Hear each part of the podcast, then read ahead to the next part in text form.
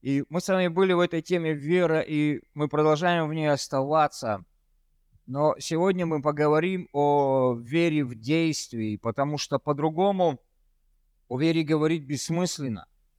Если мы говорим о вере как имени существительном, она абстракция. Если веру твою нигде нельзя применить, если вера твоя не состоит из дел твоих, Иаков нам говорит, что вера такая ничем не отличается от веры бесовской. Они веруют и трепещут. Они веруют и боятся. Они веруют и находятся в этом страхе, вечном страхе. А боящийся несовершенен в любви. Значит, мы не можем ни сами пережить Божью любовь, ни дать ее кому-то. Аминь. И мы сегодня будем говорить на такую тему, как собственность Божья. Собственность Божья. И первое место, которое мы с вами откроем, это послание Коринфянам. Первое послание Коринфянам. 6 глава, 19 стих. 1 Коринфянам 6, 19. «Не знаете ли, что тела ваши — суть храм живущего в вас Святого Духа, которого имеете вы от Бога, и вы не свои, ибо вы куплены дорогой ценой. Посему прославляйте Бога и в телах ваших, и в душах ваших, которые суть Божьи. Аминь. Я верю в христианство действующее. Я верю в христианство служащее.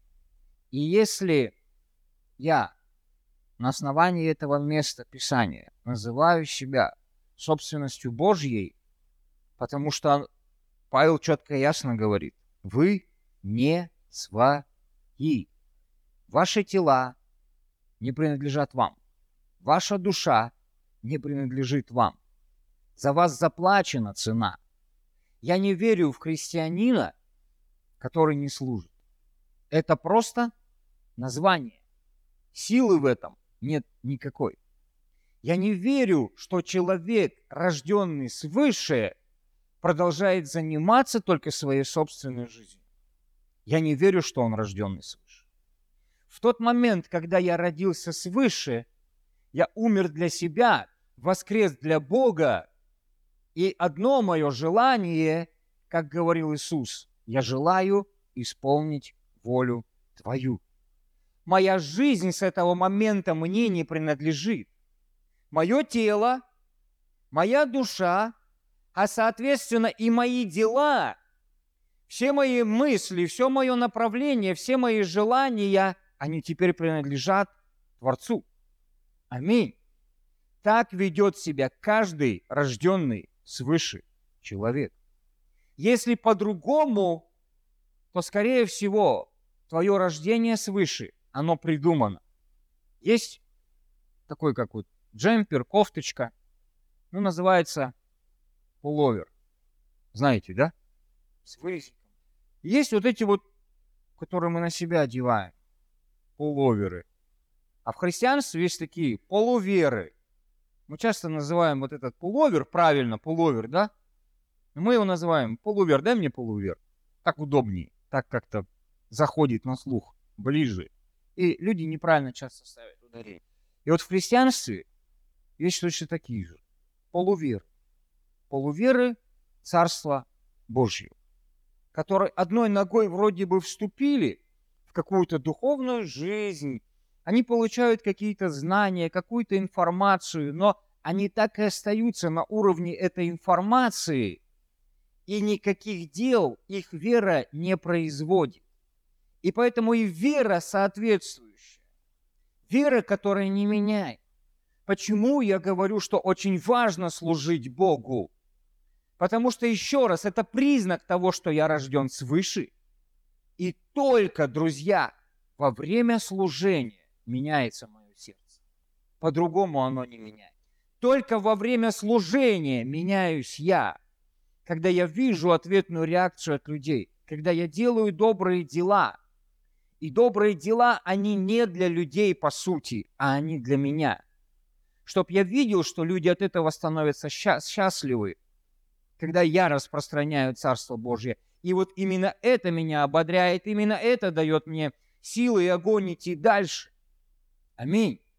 И когда этого нет в моей жизни, соответственно, нет счастья, нет огня, и моя жизнь превращается вот в такой полувер, который не знаешь, куда одеть, на что применить.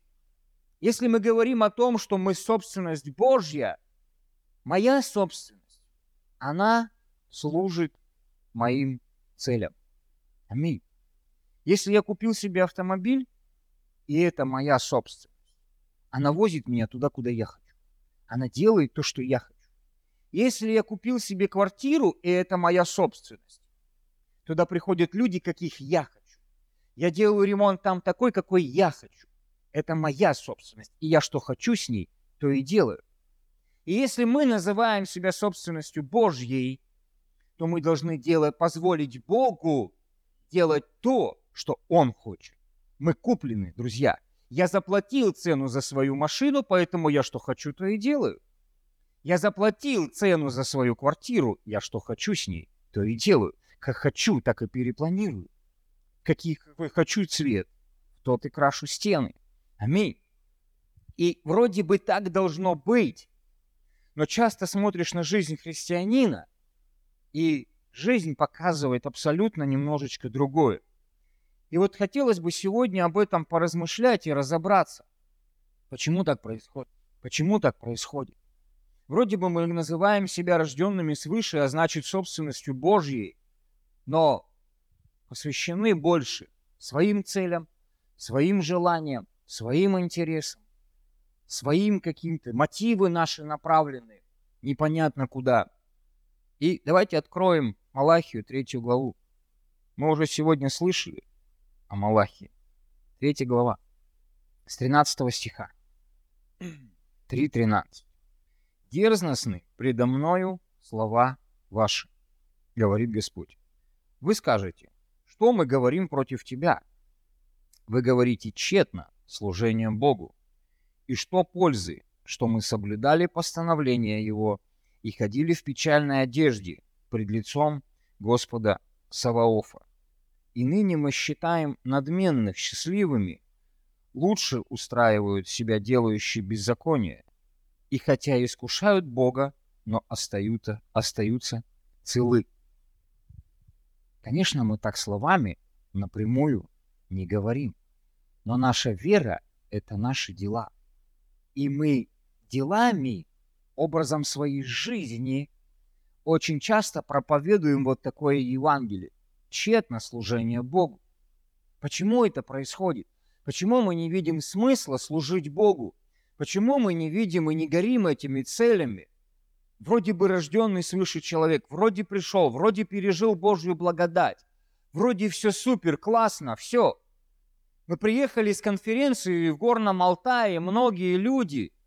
Когда я сказал и сделал призыв, вы встаньте кто-нибудь, поделитесь. Выйти никто дерзновения не имел. Но после служения подошли ко мне несколько человек и пообещали, что они ко мне придут. Они придут и поделятся всеми своими переживаниями, всеми решениями, которые они приняли на этой конференции – Бог сильно коснулся, и я видел, что они не лицемерят. Они искренни, и они в этом решении. Но так никто и не пришел. Почему? Застеснялись. Бедные мы несчастные. Застеснялись. Я думаю, причина другая, друзья. Заботы века сего ослепляют наши умы, ослепляют наши сердца. Заботы мы имеем хорошее намерение, мы имеем желание, мы имеем где-то этот огонь на уровне эмоций. Но когда мы сталкиваемся с суть, и они здесь также, они говорят, что такого? Где мы вообще тебя оскорбили? Где мы сделали, где мы оказались неправы перед тобою? Образом своей жизни, друзья.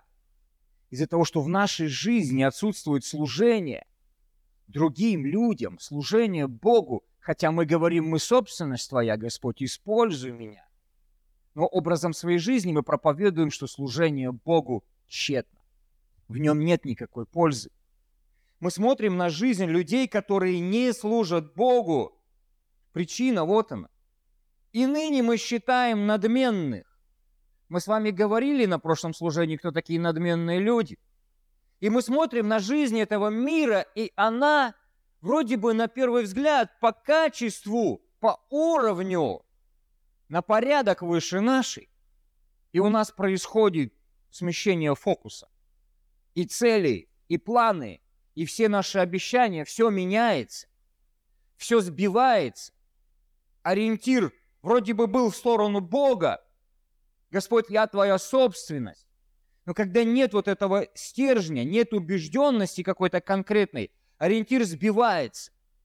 Или мы беремся за какую-то ответственность, какое-то время служим, служим, служим, что-то пытаемся, без огня, без инициативы, без интереса, и потом говорим, что толку я служу, моя жизнь никак не меняется. Что толку я вот это делаю, моя жизнь никак не меняется. Они живут поглубже, они живут покруче. И приходит какая-то унылость, приходит какое-то такое состояние разочарования. И вроде бы я служу Богу, а не испытываю удовольствия, не испытываю этого кайфа, не испытываю этого огня. И фокус, друзья, смещается. И вот мы тогда начинаем своими делами, мы этим не поделимся ни с кем. Мы не придем и не скажем это открыто своим друзьям, открыто в церкви, что я вот служу, служу, и результата никакого не вижу.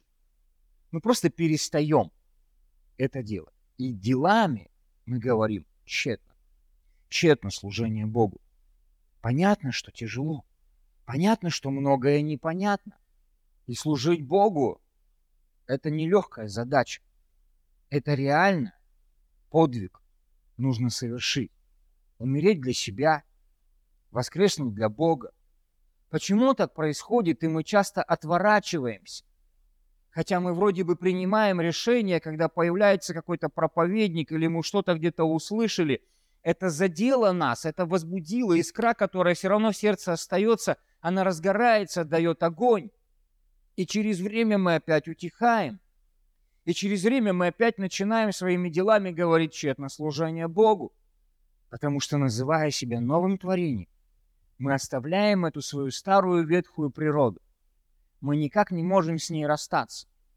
Мы ее набальзамировали. Мы устроили из этого мавзолей. И часто ходим в моменты вот этих тяжелых каких-то своих жизненных моментов мы ходим в этот мавзолей и поклоняемся себе старому. Говорим, ну вот до, до этого момента все было хорошо.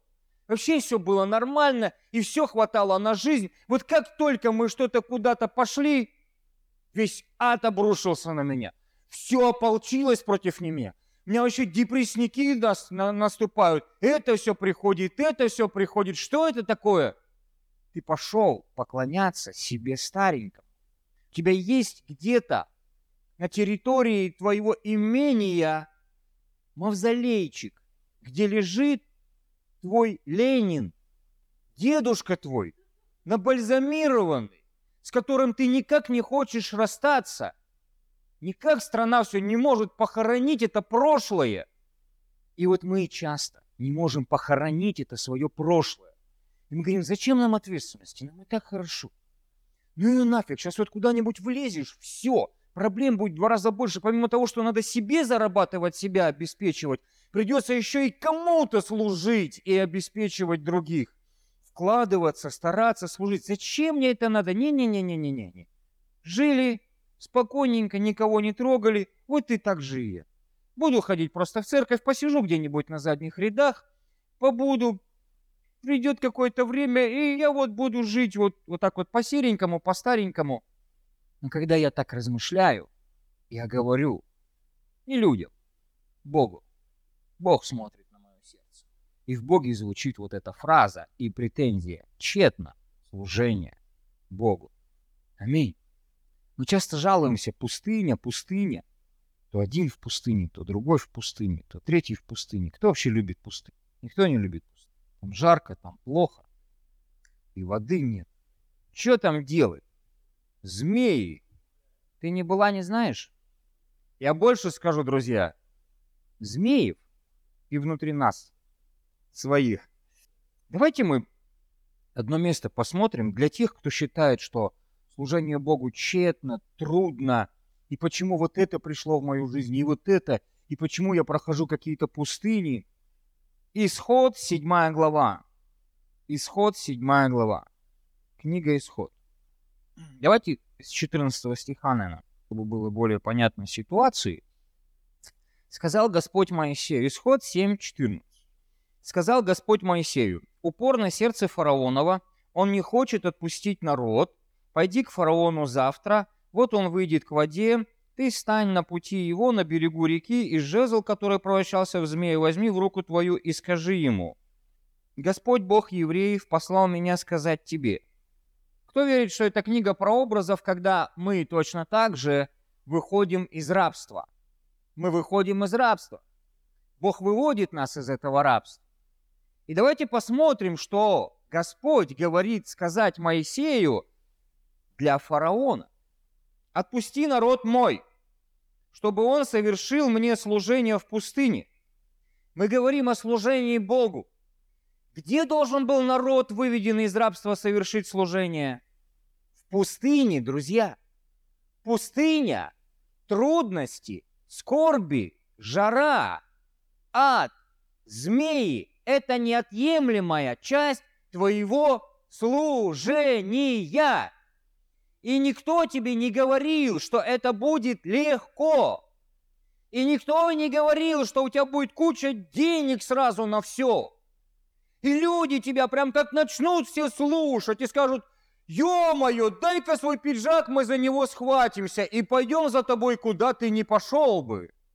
Пустыня – это то место, где мы и должны начать совершать свое служение. Аминь. Мы все в пустыне, друзья. Мы все в пустыне. И это нормально. Сегодня очень модная фраза в христианстве. Какая? Когда люди не хотят служить Богу, что они говорят? Они даже не то, что Богу не хотят служить, они в церковь не хотят ходить. Что они говорят? No, они так не говорят. Это прям сегодня самая распространенная фраза. No, no, нет, нет. Вы просто, вы просто так не говорите, вы поэтому не знаете. Слава Богу за вас. Сегодня самая модная фраза «Я на паузе». Я возьму паузу. Это самое сегодня распространенно. Может быть, вы не слышите их, потому что мы с вами в какой-то глубинке живем. Но это сегодня самая распространенная фраза «Я возьму паузу». Паузу от чего, друзья? От чего пауза? Какая пауза? Возьми паузу от еды. Возьми паузу от питья. Возьми паузу, чтобы не дышать. Возьми вот и не дыши, скажи, я на паузе. У тебя же этого не получится. Почему? Ты физически живой человек. А если я, рожденный свыше человек, и Бог в момент моего рождения вдохнул в меня свое дыхание жизни, от какой я могу, какой я могу быть паузе? Он мое дыхание – он моя жизнь, Он смысл, Он моя пища. Я умру, если его не будет в моей жизни. На какой я паузе могу быть? Аминь. Или я могу взять паузу, но тогда это говорит о том, что мне не нужно это все, мне не нужна церковь, мне не нужно служение, мне не нужно общение святых, мне не нужно освящение вместе с ними. Я просто, скорее всего, навсего мертвый. Поэтому мне так легко взять эту паузу. И я тем самым говорю тщетно служение Богу. Что толку? А пауза мне нужна, потому что я смотрю, как живет этот мир, и я хочу жить так же. И у меня нет времени, у меня нет на посвящение, я не хочу гореть, я не хочу служить, я не хочу всего этого, я обольщен этим моментом. Они искушают Бога, и им за это ничего не происходит. Они целы. Мы с вами читали в Малахе. И поэтому христианство сегодня смотрит на эти вещи больше, чем на Иисуса Христа, чем на Его призвание, чем на Его посвящение. Хотя, читая, э, задаешь вопрос, для тебя Библия авторитет? Да. Да, для меня Библия авторитет. Да я же вот сейчас живу. Я говорю, подожди, дорогой. Ну вот недавно был разговор. Он был раньше в нашей церкви. Он сидит, у него пиво, сигареты, все нормально. Мы с ним обнялись, почти поцеловались. Я его люблю, я его уважаю. Но когда мне начинают рассказывать, что я живу, я говорю, братан, я живу, а ты существуешь. Ты существуешь. Для тебя Библия авторитет? Да. Так ты же в Библии читаешь, Иисус сказал, я есть путь, истина. И что? И если в твоей жизни нет Иисуса, значит там нет жизни. Это истина. Ну, это ты куда-то не туда, ты что-то кого-то не того. У меня вот есть что поесть, у меня есть вот это, вот это, вот это. Так смотрят люди, знающие, Бо... знающие о Боге что-то, но не рожденные свыше. Но не рожденные свыше. И своими делами они говорят, зачем мне служить Богу, оно тщетно. Я буду служить сам себе. Вот это у меня на первом месте. Вот это для меня важнее. Аминь. Никто не говорил нам, что будет легко. И вера моя, она должна выражаться в делах. Деяние 20 глава. Деяние 20 глава, 22 стих. Павел, рожденный свыше человек, переживший встречу с Иисусом Христом. Давайте посмотрим, что он говорит. И вот ныне я, по влечению Духа, иду в Иерусалим, не зная, что там встретится со мной. Пастор, я боюсь. Я не знаю, как я это буду делать. И у меня нет видения, у меня нет понимания, у меня нет этого, у меня нет того. И вообще я ничего не понимаю. И вообще у меня, ну, я двоечник был в школе. И кучу, кучу, кучу причин находит для того, чтобы не служить Богу. Если я рожденный свыше человек, я имею водительство Духа Божьего. И иногда Дух Божий тебя поведет туда, куда ты не знаешь. Ты не знаешь, что тебя будет ожидать дальше. Как это все будет выглядеть? Какая будет за это награда? Где? В каком месте? С кем? Почему? Когда? У тебя будет куча вопросов, когда ты возьмешь какую-то ответственность в церкви служить своим людям. И он говорит, я не знаю, что меня там ждет. Только Дух Святый, он говорит, я не знаю, что там встретится со мною, что будет со мной происходить. Только Дух Святый по всем городам свидетельствует, говоря, что... Что там? Прикинь, я собрался служить Богу. Всем не говорят, что должна быть радость, счастье и комфорт. А Павел говорит, а иногда это будут узы, иногда это будут скорби. Но я, вот позиция рожденного свыше человека, верующего, настоящего христианина, который не живет ради себя, который своей жизнью говорит «Я – собственность Божья, я куплен дорогою ценою, мое тело, моя душа мне не принадлежит, и все, что живет внутри его, я ни на что не взираю и не дорожу своей жизнью, только бы с радостью совершить поприще мое, как с радостью в скорбях и в вузах, с радостью совершить поприще мое и служение, которое я принял от Господа Иисуса, проповедовать Евангелие благодати Божией. Аминь. Он мне говорит, без разницы, что меня ждет. Без разницы, что я знаю или не знаю. У меня есть одна цель, которой я живу. Совершить поприще. Исполнить волю, уготованную Богом Отцом. Почему? Я собственность Божья. Я собственность Божья. Аминь. Как нам прийти в это состояние? Состояние пустыни. Покаяться. Покаяние – это не разовая акция, друзья. Это образ жизни. Пост – это не разовая акция. – это образ жизни. Служение – это не разовая акция, пришел, что-то сделал и ушел один раз. Лишь бы от тебя отстал пастор и все тому подобное. Служение – это образ жизни. Без разницы, где я нахожусь, какое время я нахожусь, с кем я нахожусь. Если я слуга, я слуга везде. Неважно, кто передо мной, большие, маленькие, это образ жизни. А нам так трудно. Мы в пустыне. Жара, жажда, огонь, палящий зной. Нету сил, нет терпения. Какая... Но Бог нас призвал именно в эту пустыню. Бог нас туда призвал совершить служение именно в этой пустыне. Вот честное слово, ума много не надо служить в оазисе.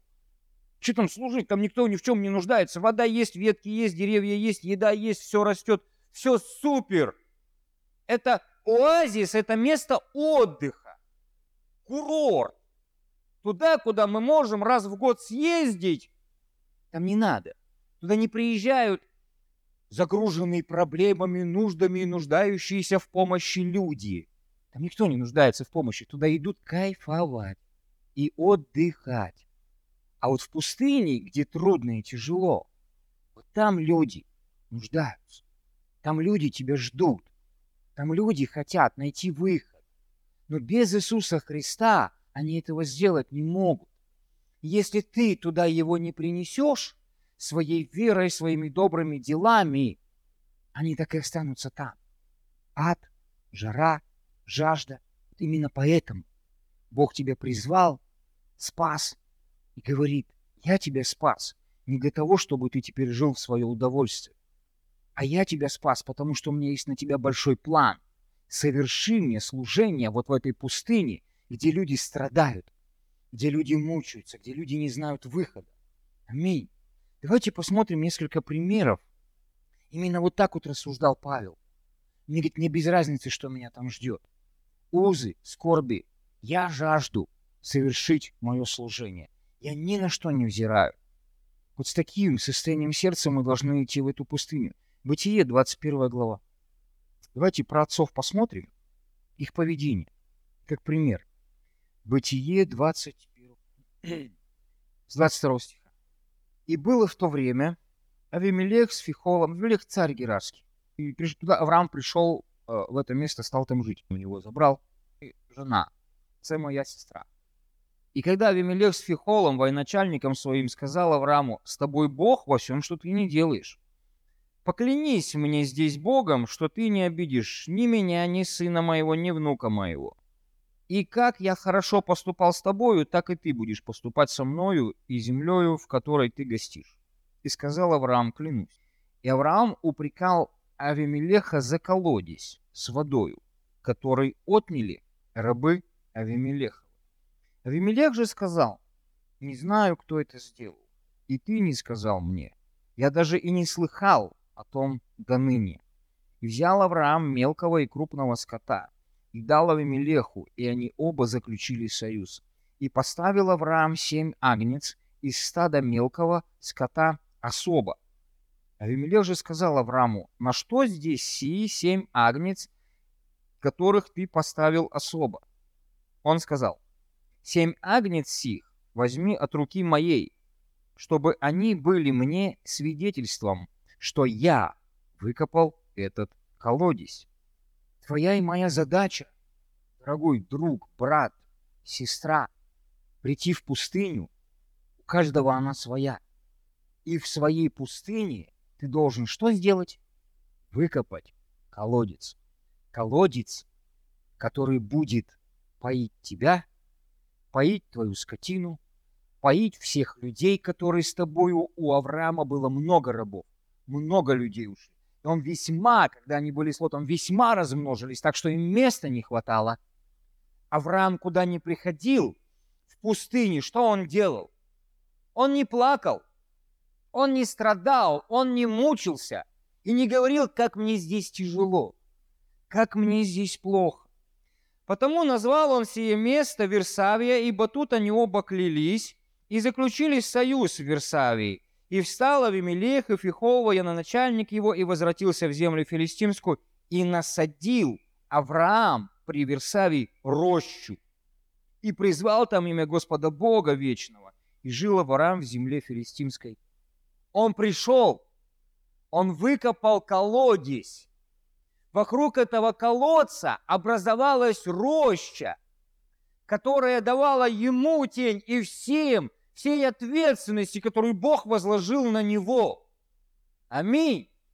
Он выкопал этот колодец.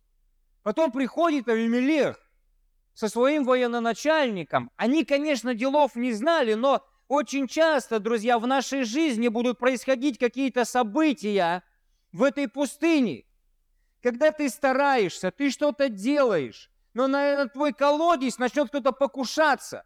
У тебя могут возникать конфликты. Никто не говорит, что тебе будет легко. И даже то, что ты выкопал, на это кто-то начнет претендовать.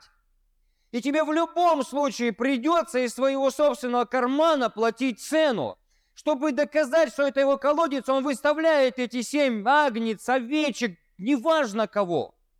Ему это чего-то стоило. Его собственный колодец ему чего-то стоил. Он поставил эти, говорит, забирай вот этих вот семь животных, свидетельство того, что это мой колодец. Я выкопал его. И они согласились и отступили. Авраама было дерзновение доказать, что это мое. Нечетно служение Богу. То, что я начал делать, я доделаю до конца. Я не брошу, я не остановлюсь, моя вера не пошатнется. Я готов буду заплатить эту цену. Я это делаю не ради себя. Я это делаю ради всего, что Бог доверил мне. И обычный колодец станет большой рощей, оазис, где со временем ты сможешь и отдыхать. И пустыня, она закончится. Пустыня превратится в оазис, где все расцветет. Еще одна ситуация с его сыном, 26 глава, Бытие 26. «И сеял Исаак в земле той, и получил в тот год ячменя во сто крат. Так благословил его Господь. И стал великим человек сей, и возвеличивался больше и больше до того, что стал весьма великим. У него были стада мелкого и стада крупного скота, и множество пахотных полей, и филистимляне стали завидовать ему. И все колодези, которые выкопали рабы отца его при жизни отца его Авраама, филистимляне завалили и засыпали землею. И Авимелех сказал Исааку, «Удались от нас, ибо ты сделался гораздо сильнее нас». Часто мы будем входить в какое-то служение, которое начинали наши отцы. Друзья, это все тот же Авимелех, это все тот же его военачальник, это все та же земля. И они встречают его, и то же самое происходит с женой. Он то же самое говорит, это моя сестра. Авимелех разрешает ему жить. И благодаря тому, что его папа вырыл эти колодцы, ему было жить намного легче. Иногда ты будешь куда-то входить, где твои родители духовные, либо физические, либо как-то что-то сделали, что-то постарались. Иногда ты сам будешь продолжать чье-то дело, где уже заплачена цена, либо ты возьмешь чей-то чужой опыт, опыт других церквей, неважно, не суть. Ты начнешь что-то делать, и Бог тебя так сильно умножит, и так сильно тебя будет поднимать и возвеличивать, что тебе начнут завидовать. Здесь написано, что они стали завидовать ему. Филистимляне стали завидовать ему. И все колодези, которые выкопали рабы отца его при жизни его, отца Авраама, Авраам начал копать. Рабы присоединились. Он выкопал не один колодец. Он думал о будущем. Каждый колодец, который ты будешь копать, это будет обеспечить в той пустыне. Это будет обеспечение для твоих детей. Ты копаешь будущее для своих детей. Источники жизни, источники обеспечения тех пустынях. И они будут уже заходить туда, как Исаак зашел в то, в землю Авраама, И Бог очень сильно благословил его там, потому что Авраам уже что-то там посеял. Он уже что-то после себя оставил. И он так сильно его возвеличил, что хозяева этой земли, которые там издревле, не говорят, все, братан, выходи отсюда. Ты настолько стал силен, что ты уже круче нас. Иди. Исаак сильно не парится. Он собирается и выходит. Исаак удалился оттуда и расположился шатрами в долине Герарской и поселился там. Что Исаак делает? 20, 18. И вновь выкопал Исаак колодези воды. Почему Исаак выкопал? Он видел, что копает его папа. Он видел образец для подражания. Он видел, как это происходит, и поэтому он знал, что ему надо делать. Поэтому и ты в некоторых служениях являешься первопроходцем. Но люди, глядя на тебя, на твое служение, на твои добрые дела, на твое посвящение и то, как ты берешь ответственность и проходишь многие пустыни, ты для них станешь свидетельством славы Божьей, как меняется твоя жизнь, и как Бог из пустыни, которую ты вошел, сделал источник, сделал рощу. И по твоему примеру они будут поступать точно так же. Вновь выкопал Исаак колодези воды, которые выкопаны были в дни Авраама, отца его, и которые завалили филистимляне по смерти Авраама, и назвал их теми же именами, которых назвал их отец его. Ничего придумывать другим уже не надо будет. И спорили пастухи Герарз, и копали рабы Исаковы в долине, и нашли там колодец воды живой. И спорили пастухи Герарские с пастухами Исаака, говоря, «Наша вода». И он налог, нарек колодезю имя Есек, потому что спорили, Есек это спор переводится. Выкопали другой колодец, спорили также и о нем, и, нарекли, и нарек ему имя Ситн. И он двинулся отсюда и выкопал иной колодец, о котором уже не... Все, что не делает Бах, это наше опять делает, это наше делает, это наше, это будет покушаться. Но Исаака это никогда не останавливало. Как же тяжело, я вот тут сделал, пришли, отобрали, это кончилось, то кончилось, не знаем, что делать, не знаем, куда идти. Что-то вот как-то вот не получилось у меня, я вроде взял, не пошло. Наверное, все, наверное, это не мое. Исаака ничто не останавливало. Выкопали другой колодец, спорили о нем. Он двинулся отсюда и выкопал иной колодец, о котором уже не спорили. Когда ты будешь посвящен, четок, убежден в своих целях, придет время, когда тебе никому ничего доказывать уже не надо будет. Спорить будет не о чем, это будет твое. Никто тебе уже не будет завидовать, никто не будет клеветать, никто не будет тебе вредить, когда ты заплатишь цену, когда ты будешь готов идти, идти до конца.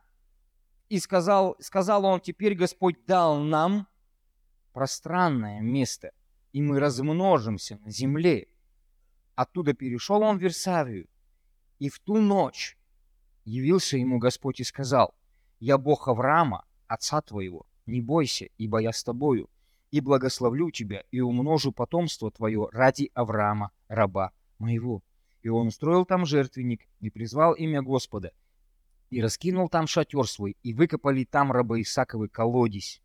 И пришел к нему из Герара Авимелех и Ахузав, друг его, и Фихол, военачальник его.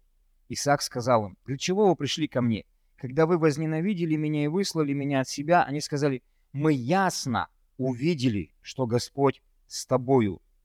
И потому мы сказали, поставим между нами и тобой клятву, заключим с тобой союз, чтобы ты не делал нам зла.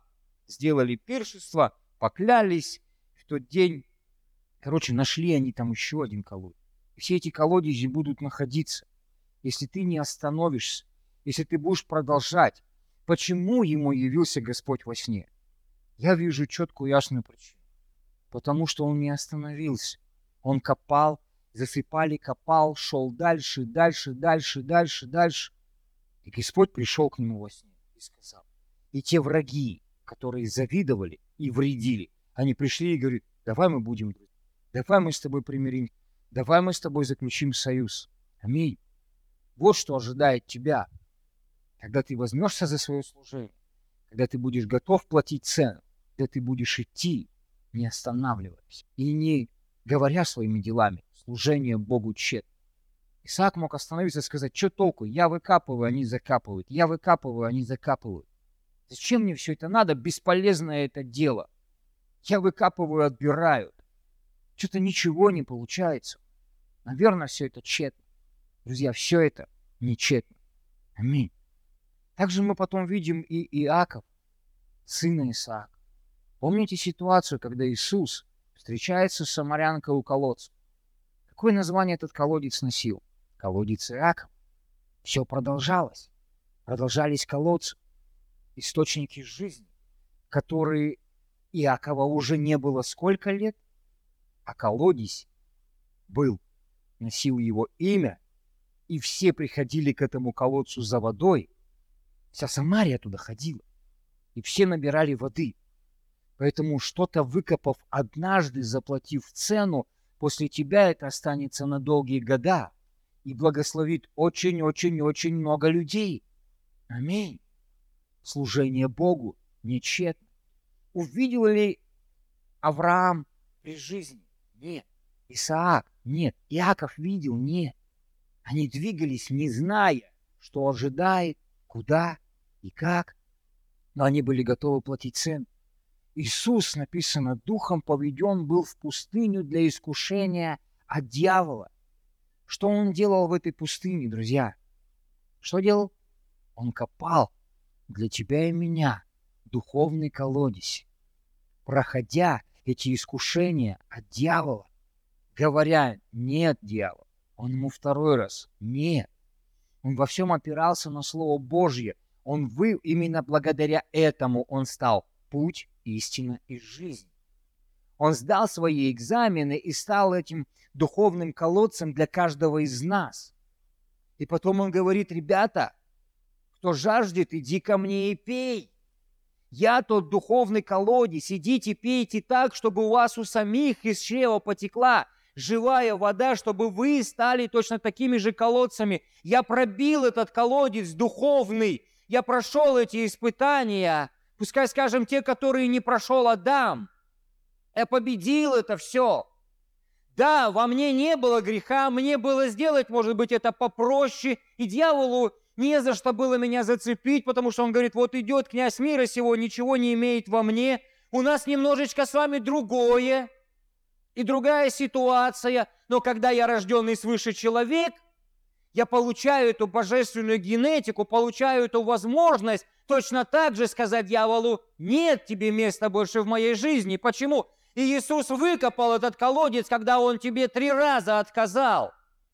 И я теперь и питаюсь из этого колодца. Где это было, друзья?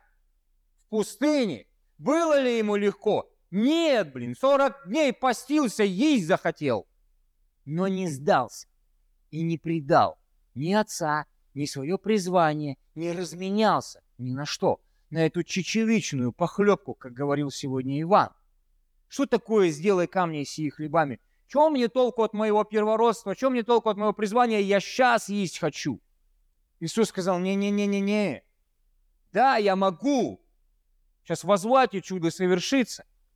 Но призвание и предназначение и служение людям. Потому что благодаря его служению мы сегодня все имеем возможность жить радоваться, не существовать, друзья, жить. Жить по-настоящему, быть счастливыми. Аминь. Давайте вернемся в Малахию и будем заканчивать. Малахия, 3 глава, 15 стих. Это то, от чего нам нужно в буквальном смысле, друзья, отречься. Смотреть на этот мир и говорить, о, вон они живут и покруче нас. Им за это ничего. Чудят и все равно живут. И ныне мы считаем надменных счастливыми. Лучше устраивают себя, делающие беззаконие. И жизнь выглядит пороскошней, все у них классно, и хотя искушают Бога, но остаются целы. Но боящиеся Бога говорят друг другу, внимает Господь и слышит это, и пред лицом Его пишется что? памятная книга. Ничто не остается без внимания у Господа. Заплати до конца цену своего колодца. Пусть он станет источником жизни для других людей. Бог все видит. У Бога все, как говорится, заточковано. Ничто не забыто. Памятная книга о боящихся Господа и чтущих имя Его. И они будут моими. Ты сегодня говоришь, я собственность Бога, но еще не до конца. Ты говоришь, что ты спасен, но ты совершаешь свое спасение. Мы уже как бы и да, и еще нет. И мы всегда стоим на этом пороге выбора. Будем ли мы продолжать, или мы сдадимся. Они будут моими, говорит Господь Саваоф. Кем? Собственностью моей. Когда мы не разменяемся на интересы этого мира, на эту привлекательность, на эти рекламы, на эти стандарты, которые нам навязывают, мы станем собственностью Божьей по-настоящему. И в чем заключается вера твоя? Ты говоришь сегодня, я уже собственность Божья. Начинаешь это подтверждать своими делами. Начинаешь подтверждать это своими делами. Ты говоришь, служение Богу нечетно. В тот день, который я соделаю, и буду миловать их, как милует человек сына своего, служащим ему служащего Ему. Собственность Божья всегда служит везде и всем, потому что их жизнь им не принадлежит. И тогда снова увидите различие между праведником и нечестивым, служащим и неслужащим. Чем праведник отличается от нечестивого?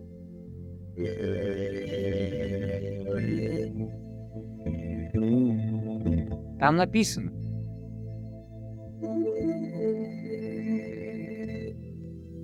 Аминь. Если я называю себя христианином, но при этом я не служу Богу, Бог меня рассматривает как нечестивца. Почему? Я не позволил ему управлять моей жизнью. Я не его собственность. И мы можем себе придумать веру, хождение с Богом, но она не есть такова. Она не есть. Она может быть и вера, но бесовская. Когда я знаю, что есть Бог, я знаю, что я должен делать, я знаю. Бесы знают, что они беззаконие творят. Знают. Они от этого трепещут, они от этого боятся – Праведник, он всегда служит. Нечестивый не служит. Вот и определи себя, кому ты принадлежишь. Аминь. Давайте встанем. Бог всегда покажет разницу. Пускай это будет не сейчас, но разница, она будет. Очевидно. Может быть, для нас, для кого-то это не будет на земле живых. Это будет потом.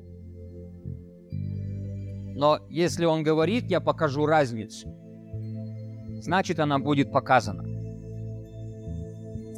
Отец Небесный, мы славим Твое имя.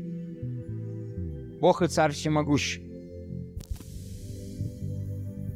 Мы так жаждем соответствовать тем заявленным требованиям и стандартам, которые Ты говоришь в Слове Своем. Помоги нам, Боже, жить. Помоги нам, всемогущий Царь и Бог, в той пустыне, как неотъемлемой части нашей жизни и служения Тебе, найти веру, найти силы,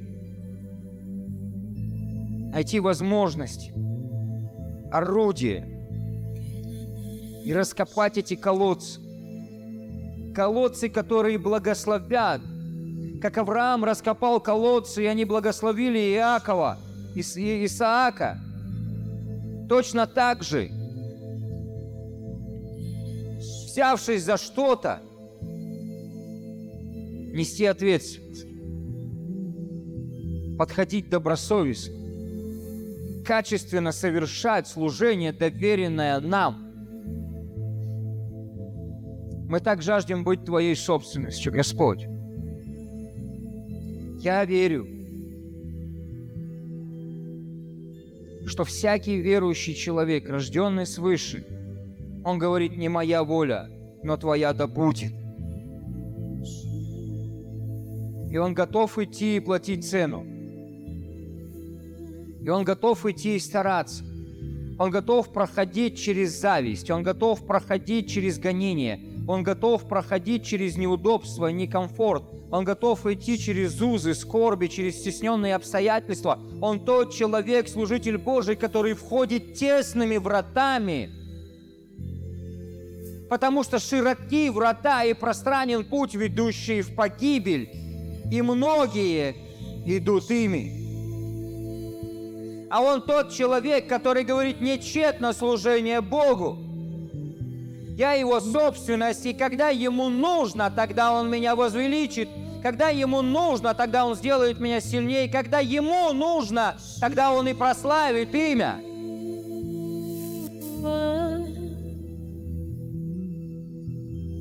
Мы трудимся и стараемся ради тех, кто останется после нас.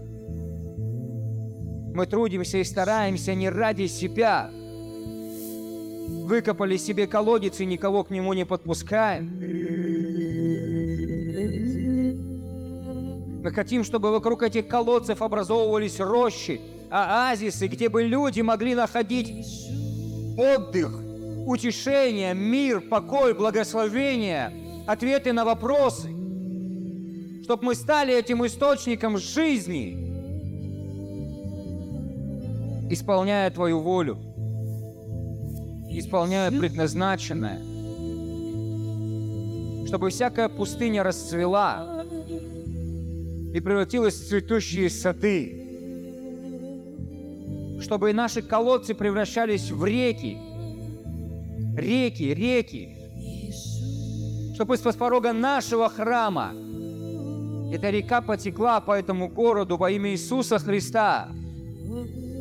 Ты все для этого сделал, Иисус. Ты дал нам все эти возможности. В Тебе есть смысл нашего бытия, призвание, предназначение, помазание. Все есть в Тебе, Господь. Иго – Твое благо, и бремя Твое легко. Ты соединил наши сердца с Отцом своим Голгофским крестом.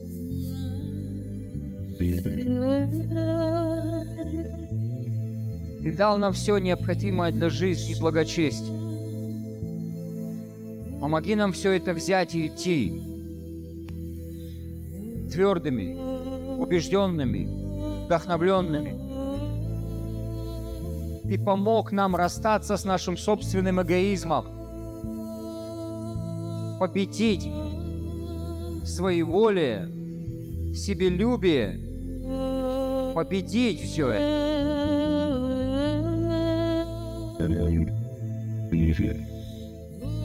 Мы хотим исполнить волю Твою. Мы верим, что ни одно наше доброе дело, оно не остается незамеченным. И пред небесами пишется памятная книга. И когда мы придем к Тебе за наградой, Ты скажешь, хорошо, добрый и верный раб, войди в радость Господина своего. Мы не хотим быть в категории неслужащих, то есть нечестивых. Мы Твоя собственность. Отец, мы Твоя собственность. Ты купил нас кровью Сына Своего Иисуса Христа, Его драгоценной жизнью. Мы Твоя собственность. Свят. Говори к нам. Направляй нас. Духом Божьим, как Ты направлял Павла. Нас не страшат. Будущие искушения, испытания нас не страшит.